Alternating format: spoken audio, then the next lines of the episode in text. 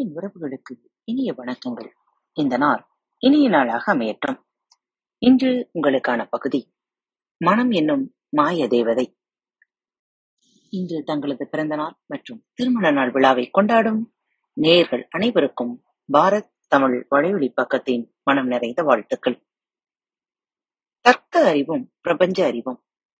Albert Einstein அவர்களின் சார்பியல் தத்துவத்தை சார்பியல் எனும் சமுத்திரம் கட்டுரையில் விளக்கியிருந்தேன் அவருடைய கோட்பாடுகள் மிகப்பெரிய அதிசயங்களை ஆச்சரியங்களை உள்ளடக்கியது என்பதை நாம் அறிவோம். ஆனால் ஐன்ஸ்டீன் பற்றி நாம் இன்று வரை கண்டுபிடிக்காத மிகப்பெரிய ஆச்சரியம் ஒன்று உண்டு. அது அவர் அந்த உண்மைகளை எல்லாம் எப்படி கண்டுபிடித்தார் என்பது. அதாவது வெளியை வளைக்க சுருட்ட முடியும்.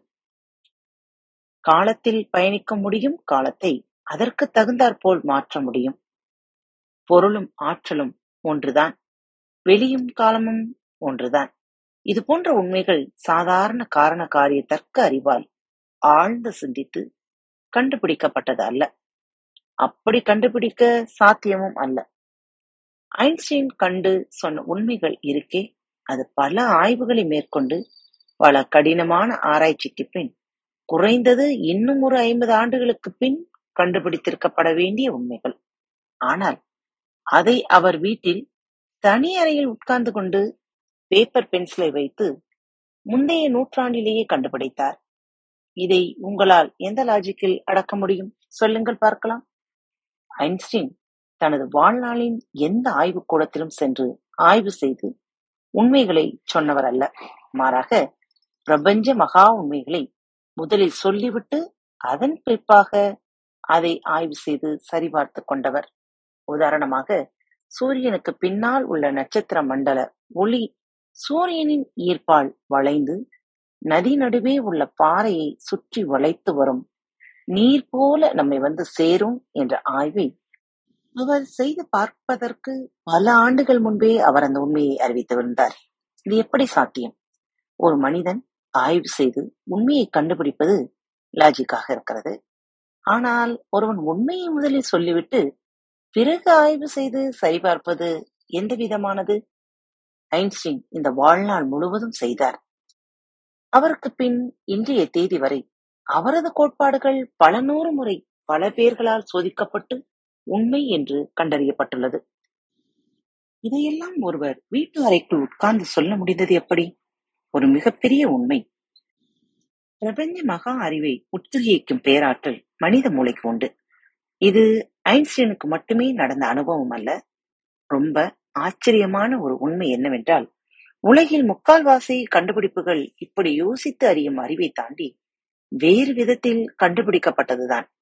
அம்மையார் மேரிக்குரி அவர்கள் வாழ்வில் நடந்த ஒரு சம்பவத்தை பாருங்களேன். ஒரு நாள் இரவு மேரி கியூரி நீண்ட நேரம் காகிதங்களை புரட்டியபடி முழித்து இருந்தார். ஒரு விடை தெரியாத கணக்கு ஒன்று நீண்ட நேரமாய் கண்ணாமூச்சி காட்டிக் கொண்டிருந்தது. எவ்வளவோ முயன்றும் அந்த ஆய்விற்கு விடை கண்டுபிடிக்க முடியவில்லை. பிறகு அயற்சியில் அப்படியே படுத்து தூங்கிவிட்டார். காலை எழுந்தபோது காத்திருந்தது அதிர்ச்சி. அவரது அனைத்து கணக்குகளும் விடை தீர்க்கப்பட்டிருந்தன. யார் இதை செய்தது என்ற அதிர்ச்சியோடு ஜன்னல்களை சரிபார்த்தார். எல்லாமே பூட்டப்பட்டு இருந்தன. அப்படியே யாரும் உள்ளே வந்தாலும் மேரி கியூரியாலே தீர்க்க முடியாத அந்த பிரச்சனையை தீர்த்திருக்க வாய்ப்பு இல்லை. பிறகு நிதானமாக அந்த பேப்பர்களை ஆராய்ந்து பார்த்த கியூரி ஒரு உண்மையை கண்டுபிடித்தார். அதாவது அந்த கையெழுத்து அது வேறும் யாரும் அல்ல கியூரியின் கையெழுத்துதான் பிறகு தான் மெல்ல மெல்ல அவருக்கு ஞாபகத்தில் வந்திருக்கிறது தான் தூங்கிய பின் தூக்கத்தில் எழுந்தது. அரைக்கரை தூக்கத்திலேயே நடந்து சென்று அந்த கணக்கை எழுதியது எல்லாம் படிப்படியாக நினைவுக்கு வந்தது. தான் மிகுந்த ஆற்றலோடு தர்க்கபூர்வமாக யோசித்த போது கிடைக்காத விடை அரைக்குறை தூக்கத்தில் எப்படி கிடைக்க முடியும் என்று ஆச்சரியத்தில் ஆழ்ந்தார் கியூரி. இனி இந்த சம்பவத்தை பாருங்கள். பாசில்கள் எனப்படும் படிவங்களை ஆராயும் ஒரு ஆய்வாளர் அவர். டைனோசர்களுக்கும் முந்தைய காலகட்டத்தில் வாழ்ந்த ஒரு மீனின் படிவத்தை ஆராய்ந்து கொண்டிருந்தார் அவர். பிரச்சனை என்னவென்றால் அந்த படிவம் அவருக்கு முழுதாக கிடைக்கவில்லை. பல துண்டுகளாக கிடைத்தது. அதில் தலை எது வால் எது வயிறு எது என்று புரியவில்லை. புதிர் எழுந்தது போல மாற்றி மாற்றி பொருத்தி பார்த்தார். ம் வடிவம் பொருந்தி வரவில்லையே. சரி என்று விட்டுவிட்டு தூங்கச் சென்று விட்டார். நல்ல ஆழ்ந்த தூக்கத்தில் ஒரு அதிசயம் அவர் கனவில். அந்த மீன் வந்தது முழு உடல் அமைப்போடு. உடனே எழுந்தவர் ஒரு காகிதத்தில் தான் கனவில் பார்த்த உருவத்தை வரைந்து கொண்டார். பிறகு சாவகாசமாக அடுத்த முறை அந்த படத்தில் உள்ளது போல அந்த மீன் படிவத்தை பொருத்தி பார்த்தார். மீன் பொருந்தி விட்டது. ஆஹா மகிழ்ச்சி என மகிழ்ந்தார் ஆனால் அதன் பின் ஒரு விஷயம் அவரை உறுத்தியது. மிகவும் குழப்பியது. அதாவது அந்த மீன் தனது கனவில் வருவதற்கு என்ன லாஜிக் இருக்கிறது? தான் இதுவரை பத்திரிகையிலோ அல்லது வேறு எங்காவதோ அந்த உருவத்தை பார்த்திருந்தால் அது மனதில் பதிந்து கனவில் வர வாய்ப்பு இருக்கிறது அப்படித்தானே? ஆனால் அந்த மீன் வாழ்ந்ததோ டைனோசருக்கும் முன்பே அந்த வடிவத்தை கண்டுபிடித்த முதல் மனிதனை நாம் தான் அப்படி இருக்கும்போது இது எனது கனவில் வந்தது எப்படி? என்று குழம்பி போனார். பிறகு ஒரு கருத்தை சொன்னார். அதாவது பிரபஞ்ச அறிவு ஒன்று இருக்கிறது. அதற்கு எல்லாமே தெரியும். மனித மூளையால் அந்த பிரபஞ்ச அறிவை தொடர்பு கொள்ள முடியும். நீங்கள் தையல் மிஷினை கண்டுபிடித்தவர் பற்றி கேள்விப்பட்டிருப்பீர்கள். அதை கண்டுபிடிக்கும் போது ஒரு சிக்கல் இருந்தது. துணிக்கு உள்ளே வெளியே போயிட்டு வரும்படி எப்படி வடிவமைப்பது என்று அவருக்கு புரியவில்லை. நீண்ட யோசனைக்கு பின் தூங்க போனார். கனவில் ஒரு காட்சி. அவரை காட்டுவாசிகள் கடத்தி சென்றார்கள். அவர்கள் தைத்திருந்த ஈட்டியில் மிக வித்தியாசமான முனையில் ஓட்டை இருந்தது. பொறி தட்டியது போல எழுந்தவர். ஊசியில் முனையில் ஓட்டையை வைத்து மிஷினை சோதித்து பார்த்தார். வெற்றிதான். யுரேகா என்று தண்ணீர் துட்டியிலிருந்து உடலில் துணியில்லாமல் கத்திக்கொண்டு ஓடிய ஆர்கிமெடிஸ் பற்றி நீங்கள் படித்திருப்பீர்கள். மன்னன் தனது கிரீடத்தில் கலந்துள்ள தங்க கலப்பை கிரீடத்தை சிதைக்காமல் கண்டுபிடிக்கச் சொல்லியிருந்தார். அதை குறித்து இரவு பகலாக மண்டையை போட்டு உடைத்த போது எல்லாம் விடையை ஆர்கிமெடிஸால் கண்டுபிடிக்க முடியவில்லை.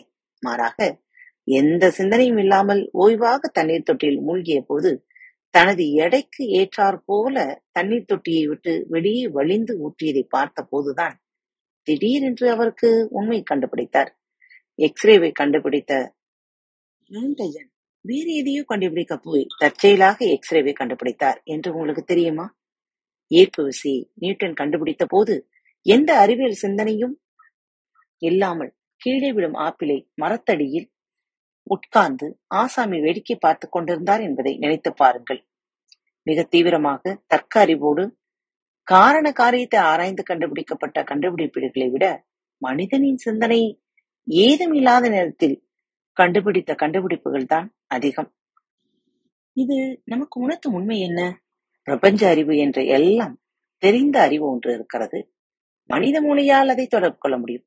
குறிப்பிட்ட வகை சிந்தனை போக்கை கையாள்வது மூலம் அந்த பிரம்மாண்ட அறிவு பட்டகத்திலிருந்து உண்மைகளை நம்மால் இழுத்து வர முடியும். அது என்ன தொழில்நுட்பம்? என்ன மாதிரி செயல்பாடுகள் மூலமாக இந்த மனித அறிவை அந்த பிரபஞ்ச அறிவுடன் தொடர்பு கொள்ள செய்ய முடியும்? இதை பற்றி அடுத்த பாகத்தில் தொடர்ந்து சிந்திக்கலாம். மீண்டும் மற்றொரு தலைப்பில் உங்கள் அனைவரையும் சந்திக்கும் வரை உங்களிடமிருந்து விடைபெற்றுக் கொள்வது உங்கள் அன்பு தோழி அன்பின் நேயர்கள் அனைவருக்கும் இனிய வணக்கங்கள். பாரத் தமிழ் வலையொலி பக்கத்தை சப்ஸ்கிரைப் செய்யாதவர்கள் சப்ஸ்கிரைப் செய்து கொள்ளுங்கள். இந்த பகுதியை கேட்டு முடித்தவுடன் உங்களது கருத்துக்களை பதிவிட மறவாதீர்கள். உங்களுக்கான இமெயில் முகவரி கீழே உள்ள டிஸ்கிரிப்ஷன் பாக்ஸில் கொடுக்கப்பட்டுள்ளது. நன்றி.